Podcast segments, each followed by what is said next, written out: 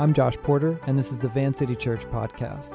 The following teaching is part five in the series Season of the Spirit, Season of the Flesh. The world itself often seems to move at breakneck speed, and the culture of outrage that walls us in on all sides is neither gentle nor kind. Learning to walk in the ways of patience and kindness is more difficult and more essential than ever. As Katie just read, Galatians 5 tells us that one of the natural outworkings or the fruit of the Holy Spirit in the lives of disciples of Jesus will be patience, meaning when one lives in accordance with the teachings of Jesus, keeps in step with the Spirit of God, one of the natural outworkings, outflow of that partnership and relationships will be that you will be patient. Patience isn't exactly one of the defining attributes of life in 2020, which is kind of funny given that we're being forced into circumstances that make our lack of control undeniable. Ordinarily, that's where patience comes in. But we're so unfamiliar with patience that we don't know how to deal with it when it's actually one of our last and only options. And our lack of patience has made us incapable, I think, of perseverance. Without perseverance, we can't participate in meaningful change in ourselves or in the world around us. And as I was writing this teaching, I thought about something comedian Ricky Gervais said. He said, and I quote, Now, in this post truth era, people don't care about the argument. They don't look at the argument. They say, Who's saying the argument? No, they're not on our side. It's ludicrous. Because we are impatient, we can't see the other side. We can't handle nuance. We can't deal with intellectual and emotional challenge or critical thinking and logic, let alone the spiritual undertaking of faithfulness and conviction and accountability. The patience we do have is often contingent on circumstances because it's buoyed by mood and disposition. If we're feeling great and things are going our way, then we can deal with an annoying thing or two if not, then we can't. So it, it's obvious, it goes without saying, that human beings are broken. The world is broken. It makes perfect sense that in the Bible's paradigm, forbearance, a word that describes patient self control and restraint and endurance, forbearance does not come naturally to us. It comes even less naturally in times like these. But the generosity of God is that He is willing to give us that which we cannot muster by sheer power of will. That's what we've been talking about these last few weeks the fruits of the Spirit. Now, often Christians read that list that Katie just read in Galatians 5 the fruit of the Spirit is love, joy, peace, forbearance. And we think, geez, okay, wow, I've got to get out there and be loving and be joyful and be peaceful as if that is the command in the text. But the command is actually at the end of the list. Since we live by the Spirit, let us keep in step with the Spirit. Which means organize your life around patterns and habits and rhythms and routines that regularly draw near to God and thereby access the resources of the Holy Spirit, the fruit of which, the natural outworking of which, will inevitably be love and joy and peace and on down the list.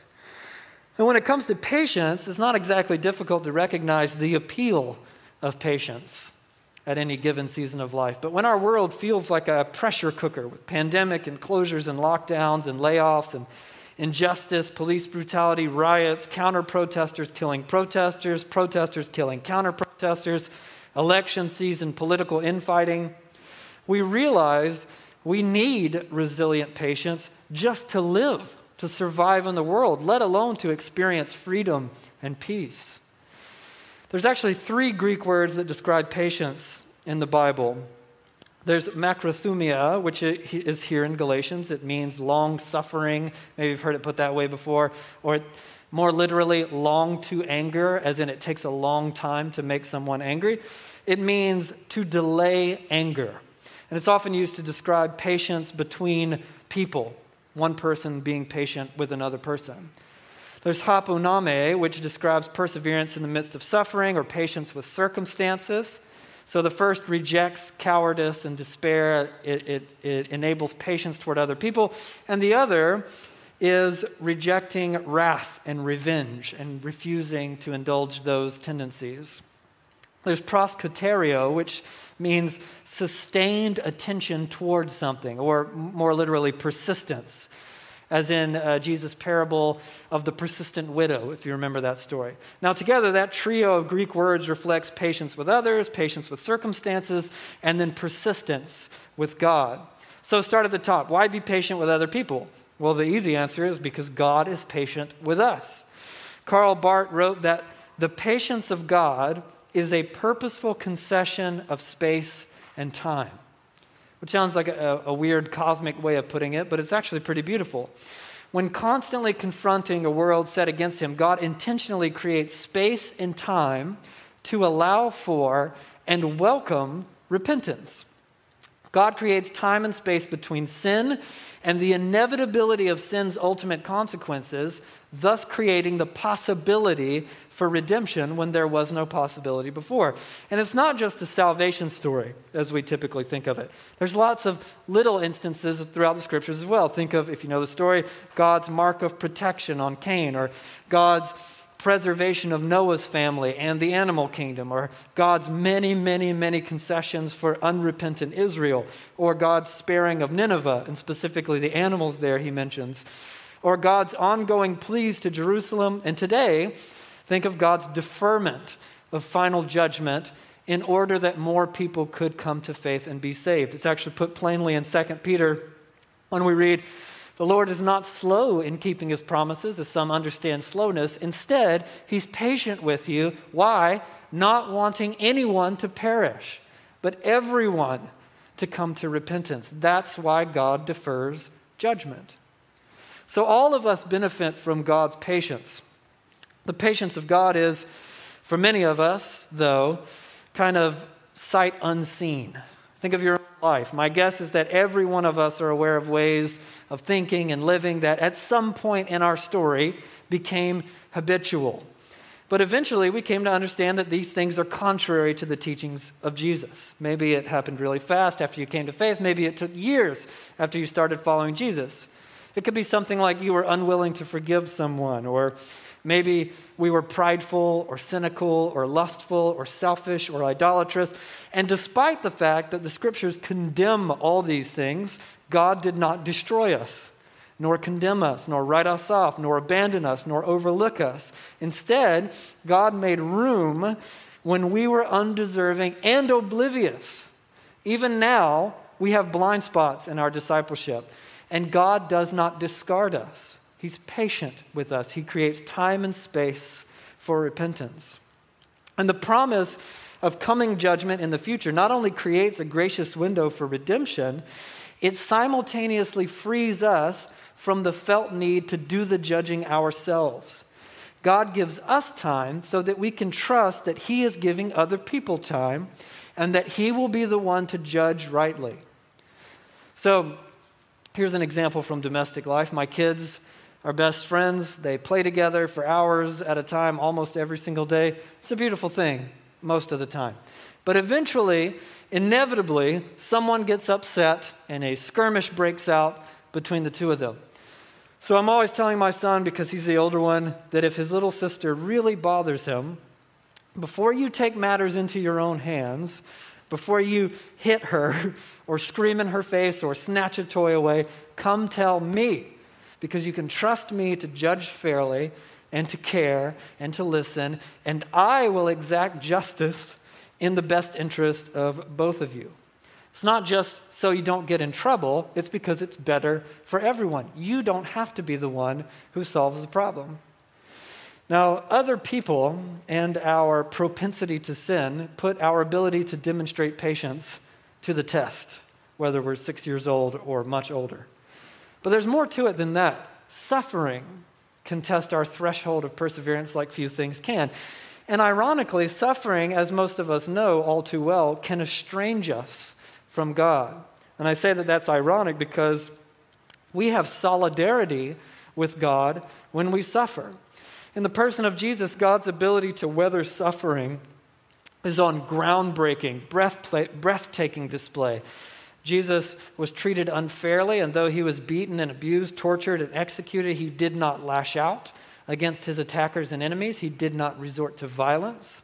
Rather than speak hatred and condemnation, Jesus, in the midst of his suffering and execution, spoke loving forgiveness, perhaps the greatest demonstration of patience the world has ever known.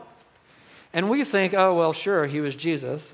But we also believe that Jesus was a human. He was a man. He was a man who lived a fully spirit empowered life. That the Spirit of God alive in Jesus, that empowered him to accomplish the things of God, is also alive in his followers today.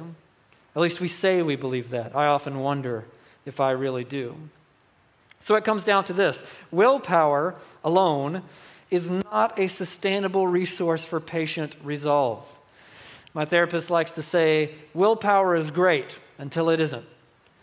And rather than be crippled by our inherent limitations, this becomes good news for the disciple of Jesus, liberating news, actually, because when we relinquish the delusion of sheer willpower, and we acknowledge that despite our inherent limitations, we have been given immediate access to the incredible power of God's Spirit, we can learn to nurture the immediacy and persistence with which we pray. Now, I realize that was a mouthful, so here's another domestic analogy for you. Getting lamer every Sunday, apparently. I, I have a little house nearby where I live with my family, and I've embarked on a few house projects from time to time. Abby and I both had fathers who were extremely capable with handiwork and carpentry, all manner of DIY home stuff. You'd think we'd have inherited all that, but mostly we rely on YouTube tutorials, and she's way better at all of it than I am. Anyway, we have a uh, humble selection of tools at our disposal, but just moments away down the street is the Barguer household, which I call Barguer Depot.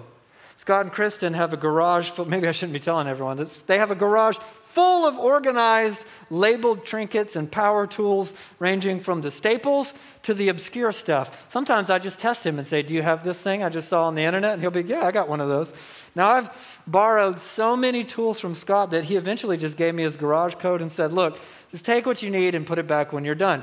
Now, because I can't help but be aware of my own lack of tools, the tools that I need, and because Scott has demonstrated his unconditional generosity again and again, I don't hesitate to ask him for tools. I've been emboldened by my own limitations and by his generosity and his resourcefulness. In fact, I began to think of it less like a limitation and more like, hey, I've got every tool that I could possibly need. They're just down the road in someone else's garage.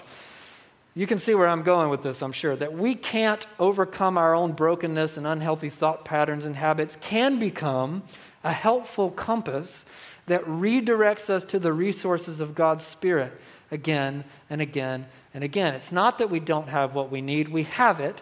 We just have it through the Spirit of God. We know that it's not in us, in and of ourselves alone. So we have to access something beyond ourselves. And that can make us persistent in the way that we pray. Think of the parable in Luke's biography of Jesus, what we often call the persistent widow I mentioned earlier. The picture that Jesus paints is not arbitrary. It's of a widow, someone who has suffered greatly and who would have been ostracized from society. So Jesus, the artist, deliberately cast his short work of meaningful fiction with a protagonist would, who would have every reason to feel beaten down by the arbitrary cruelty of an indifferent world. And she knows that she has to look elsewhere for justice, and she is persistent and faithful and keeps asking. And Jesus tells them that the whole point of this little story is to teach them to always pray and never give up. When we embrace spirit led patience in times when the world seems poised to energize our flesh, the broken parts of us that are bent away from God, to make us angry or hateful, or to make us hopeless and despairing, to make us lethargic and apathetic. When we sit in the tension of a world gone mad, patiently persisting in prayer, we, like God, create space. The patience of God creates a new window for healing and restoration and repentance where there was no window before. And we can be like him in this way. Think about it like this Ordinarily, the inevitable consequences of sin, according to the scriptures, is death, or the wages of sin is death and separation from God. But God, as a generous concession, has created something called redemptive time, when rather than reaping the immediate consequences, inevitable and ultimate consequences of sin, we now have time and space and God's patience to allow for restoration and life to the fullest. When we embrace spirit led patience and prayer, persistent prayer, we train ourselves to wait for things to change, to wait for someone who hurt us to repent. And we create space in which we can cool down or allow God's Spirit to tell us what we need to hear, or to convict us, or to direct us, and to lead us into repentance and healing. This is why so much of Jesus' teaching is about the long road. In a world erupting at the seams with hysteria and news media madness about sickness and death and lockdown, our master and teacher reminds us the world is like this. You remain faithful, you follow me as the world is scrambling and clawing at one another in a desperate bid for political power, as the crucial remedy to injustice and inequality, Jesus reminds his followers of the kingdom, the mustard seed that becomes a great tree, but slowly and over time. So, the spiritual disciplines, something that we talk about all the time at Van City, they are slow down practices. Think about it prayer, fasting, silence and solitude all take place out of the frenetic traffic of life. Every nonviolent movement in history has been carried out with the faith in the slow road rather than the quick fix of weapons and hate. Patience makes us gentle. The long road, the slow way, softens our hardened hearts. I'm sure everyone knows or has known a person or people to whom or for whom everyone apologizes before you even meet them. You know, that kind that's like, oh, hey, you're about to meet so and so. They have a strong personality, or, or they come off as really rude and really unkind, but that's just their personality. You know, these introductions you get before you meet the person. In other words, Everyone in this person's life has silently conceded to let this person just be rude. Everyone thinks they're a jerk, but no one cares enough to deal with it. That person is harsh.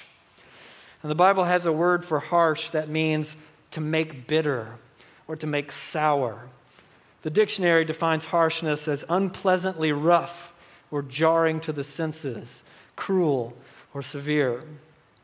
The whole world feels harsh right now. The news is harsh. Political rhetoric is certainly harsh. Social media is harsh. Christians often seem very harsh. And that person who takes great pride in their harshness, the kind of people who think it's awesome to be unfiltered, say what you mean, brutally honest, as they often call it, all of their friends think they're difficult or unkind or just a jerk. And I say this from experience because years ago I had a friend good enough to say those things to me and hold me accountable. And I've worked really hard for years to try and embrace quiet and calm and learn to be slower to speak and learn to be gentle. I certainly don't do it perfectly, as anyone who knows me can attest, but I'm aware of it. And on my best day, I'm trying really hard to be someone else because I believe personally that there are certain personality attributes that if we follow Jesus, even though they come naturally to us, He will ask us to change them. So, for those of us who can be Eh, you know, intense personalities or loud or brash. If we are to learn to, in the language of the New Testament, let our gentleness be evident to all, then we will have to go against what feels naturally to us, what feels natural to us. Or on the other side of the spectrum, for those of us who are naturally very quiet or very passive, if we follow Jesus, we will have to find our voice and mature and speak up, though it feels contrary to our innate disposition. But the harshness of many Christians is deeply problematic because it creates and maintains an idea of God as Himself very harsh. And that's just not true. It's a very popular misrepresentation of God, and it prevails in the dominant culture. When those who claim to be God's people are harsh, they reinforce the myth of a harsh God. Jon Tyson argues some of the roots of our harshness are first, competition. The desire to get ahead, to advance your career, to make more, to be more, to see more. Social media is, of course, the drug dealer of competition, transforming everything from meals to parenting to homes to travel to fashion into a desperate, clamoring scr- scramble to posture and showcase and compete, mangling and deforming even the beautiful things of life into perverted gestures of narcissism. There's also the violent speed of life. We're so used to going so fast to instant gratification that our expectations have shifted and we don't know how to allow for patience and gentleness and the small things of life. There's also numbness. Often our harshness isn't rude talk or an abrasive demeanor, but it's in the things that we do, the gestures, the way people flake out on commitments or bail out on communities, thinking only of themselves and what they want and not how it affects other people. A bold selfishness indicative of a basic, unfeeling attitude, a numbness toward other people. There's also misplaced identity and loyalty. Or maybe it's in the way we curate our attitudes and personalities and priorities in such a way that we forget that all people are created in God's image and that as disciples of Jesus, we owe other people dignity, kindness, and self sacrificial love. Think about the way political idolatry has absolutely dominated the social landscape of 2020. As Mr. Gervais put so well a bit earlier, alleged disciples of Jesus have divided the, divided the world into us and them based on right and left, and everything from voting to quarantine procedures to hashtags is an opportunity to see who is who, to reinforce our misplaced identities and loyalties. And Jesus' command to love enemies, to serve one another with self sacrificial gentleness and kindness, has absolutely been trampled in the process. The rabid, black and white moral political absolutism of my parents' generation identical in nearly every way, has simply shifted from the right to the left and was inherited by the younger generation. A whole new crop of unthinking, closed minded political fundamentalism just on the other side of the aisle. And it's a lifestyle of harshness creating a new reputation deficit for a new generation of Christianity. Because you and I have to understand that no matter how righteous we believe our indignation, our disdain for what we think is evil, is never a permission slip to abandon kindness, to neglect enemy love, to practice nonviolent peacemaking in the way we talk and behave and post online. Otherwise, we defy Jesus. The kindness of the Spirit does not mean that we're never allowed to be outraged or upset or to lament or to speak up against evil. Of course, we're allowed and encouraged and even commanded to do those things. But the challenge facing disciples of Jesus is to train in the ways of kindness by the resources of God's Spirit so that even holy indignation flows from the gentle humility of love.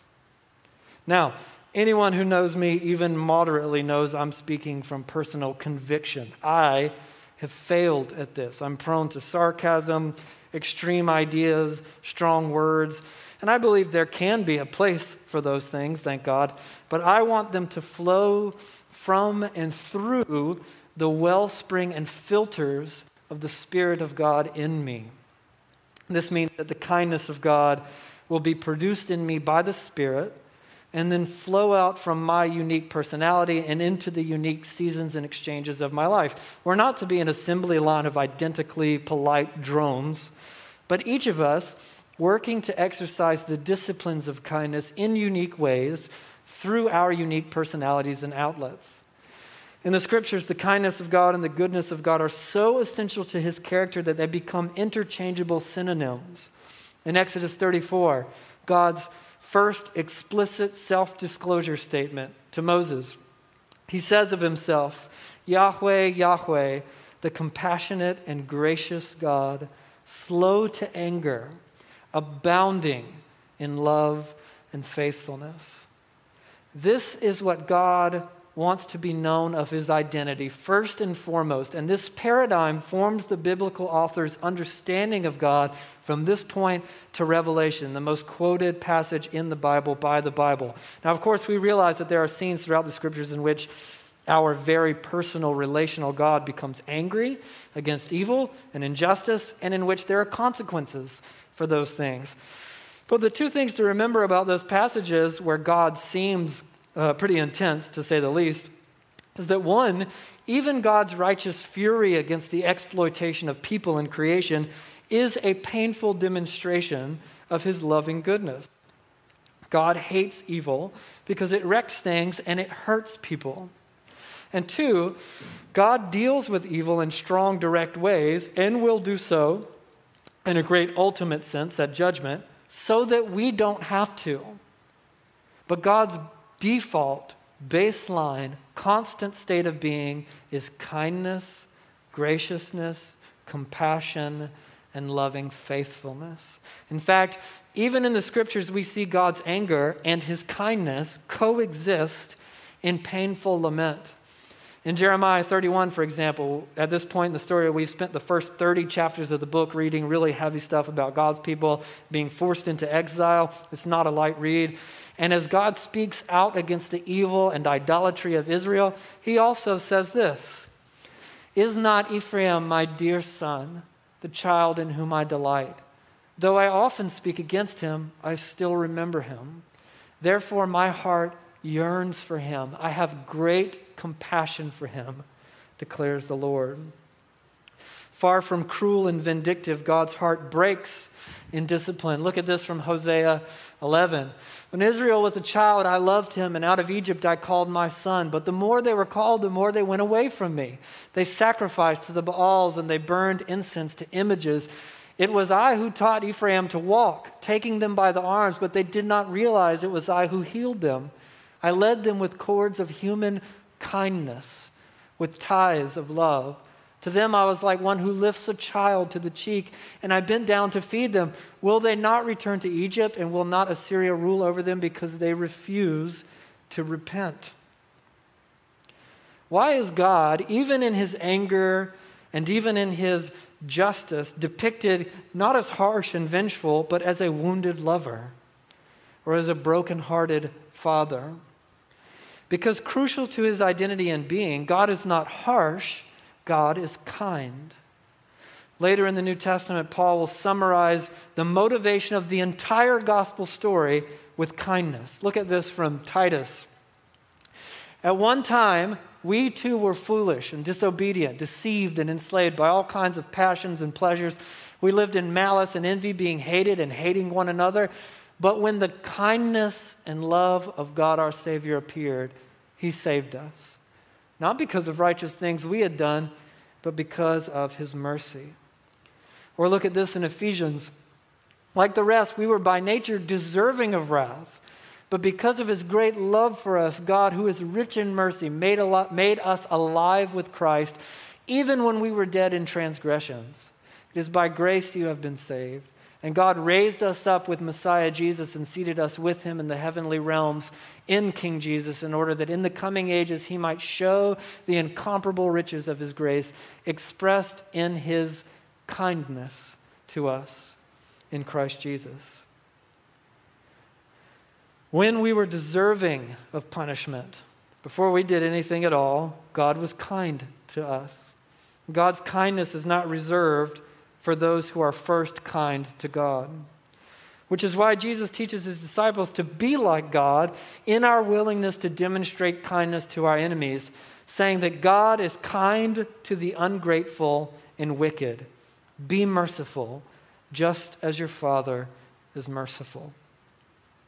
And Jesus demonstrated bold, outgoing, active kindness in his healing of lepers or his fraternizing with hookers and crooks, his compassion for broken, screwed up people, his forgiveness of traitorous friends, Jesus is kindness embodied. And the Spirit of God that enabled and empowered Jesus, who was human like you and me, to embody the kindness of God, that Spirit is in those of us who follow Jesus. Biblical kindness refuses to demonize other people and instead humanizes its worst enemies as made in God's image. Biblical kindness recognizes people as more than sides or issues. Biblical kindness seeks to listen and understand rather than to overpower with words or with rightness or with condemnation. Biblical kindness is not surface, not superficial politeness or pleasantries, but an active concern for the tangible needs of other people, friend or enemy. So when we are patient, we create space for redemption. But redemption will not necessarily transpire in that created window unless it is also populated with the loving power of kindness. It's not lot, enough to just make room. God also populates that redemptive time with kindness. As it is written in Romans 2, it is the kindness of God that leads us to repentance. Without kindness in that window of patience, we're left with harsh religious obligation or empty guilt and paltry willpower. But kindness is willing to lift us up and carry us and empower us. Kindness is patient with us. Kindness leads us to repentance. So I think a question worth asking, a question that I've been asking myself all week, is how kind are you? How kind are you by default? Have you ever done an audit of your tone? It's not always a fun thing to do, believe me. How would you describe your tone? Is the way that you talk, is the way that you talk online consistent with the way that you talk in person? Are both voices gentle and kind? Is the way that you talk about other people when they're not around consistent with the way that you talk to them in person? Are both voices gentle? And then after you ask all those questions, ask yourself do you need to do some repenting this week? Here's another one Do you demonstrate kindness in parenting? I realize not all of us are parents, so hang tight if this isn't for you, but we've got a lot of parents in our church. I realize that parents have a way of commiserating over the hardships of raising children. That's not all bad. Uh, I participate in it all the time. But man, sometimes I see the way that parents make jokes of their kids online especially, or they constantly quip things like, get me out of here, or they talk about the legitimate struggles of parenting or homeschooling and quarantine or whatever it might be, as if they can't stand their own family. And I think to myself, man, there are parents who have lost their children. There are, would be parents who can't have kids at all, and we as parents one day will likely weep over the passing of time that moves our children from needy and small to independent and grown. So we should learn to draw on a mature understanding of those things and of ourselves as God's children in order to demonstrate patient kindness to our kids every day. The same is true of kindness in our marriages. Again, I realize not applicable for all of us, but for a lot of us. And I've known married, couples who, under the guise of you know, honesty or authenticity, will verbally demolish their spouses. Or they'll say, Man, they're just so bad at this. Ha ha ha, make a joke out of them. They drive me crazy every day. I need time away from them. Get them out of here. Their interests are so annoying, or whatever it might be. And the same is true of close friends, the way that we gossip and slander one another under the guise of venting or honest talk or commiserating.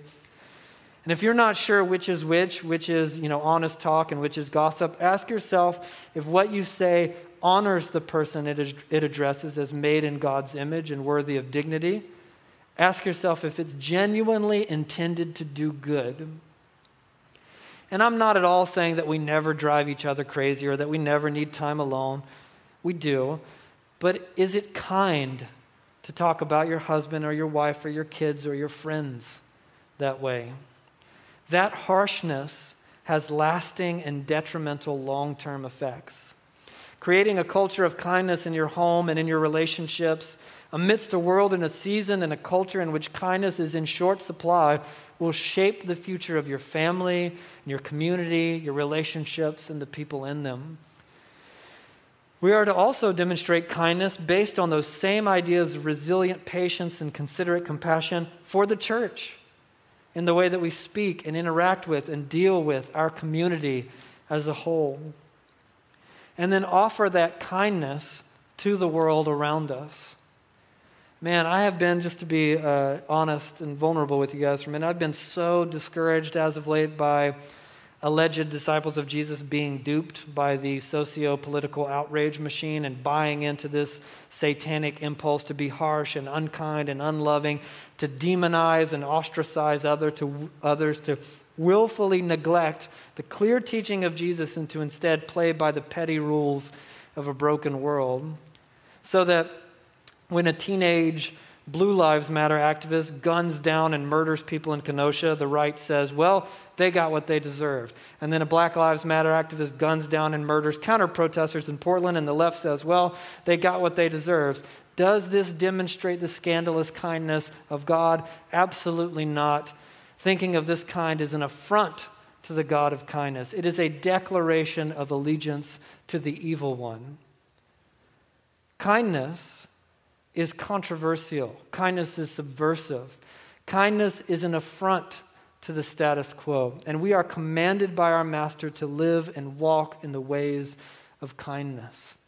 I thought of a few people this week who have stories that reflect kindness and the power the subversive power of kindness. Rosaria Butterfield was a, a, lesbian tenured professor of women's studies who published a takedown piece on a Christian men's group called the Promise Keepers. And out of that published piece, one of the men she critiqued reached out to her, invited her into his home, not to argue or defend himself, but just to show hospitality, and they became friends. Dr. Butterfield came to faith in Jesus. She married a man named Pastor Kent Butterfield, and she writes about the power of kindness and hospitality to change lives. Or I thought of Daryl Davis, who's a black man infamous and controversial for his willingness to befriend members of the Ku Klux Klan, to have dinner with them, and to slowly, over time, make them his friends. Daryl has led dozens of Klan members to leave the hate group this way. Not just niceties, but subversive, obstinate kindness that changes the world around you. Dane Ortlund wrote this Only as we walk ever deeper into this tender kindness can we live the Christian life as the New Testament calls us to. Only as we drink down the kindness of the heart of Christ will we leave in our wake, everywhere we go, the aroma of heaven and die one day having startled the world with glimpses of a divine kindness too great to be boxed in by what we deserve.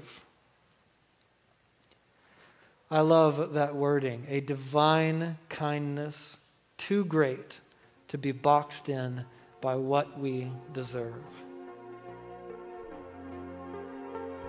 Thanks for listening to Van City. You can connect with us and find more teachings and available resources at www.vancity.church. You can support Van City financially at vancity.church/give.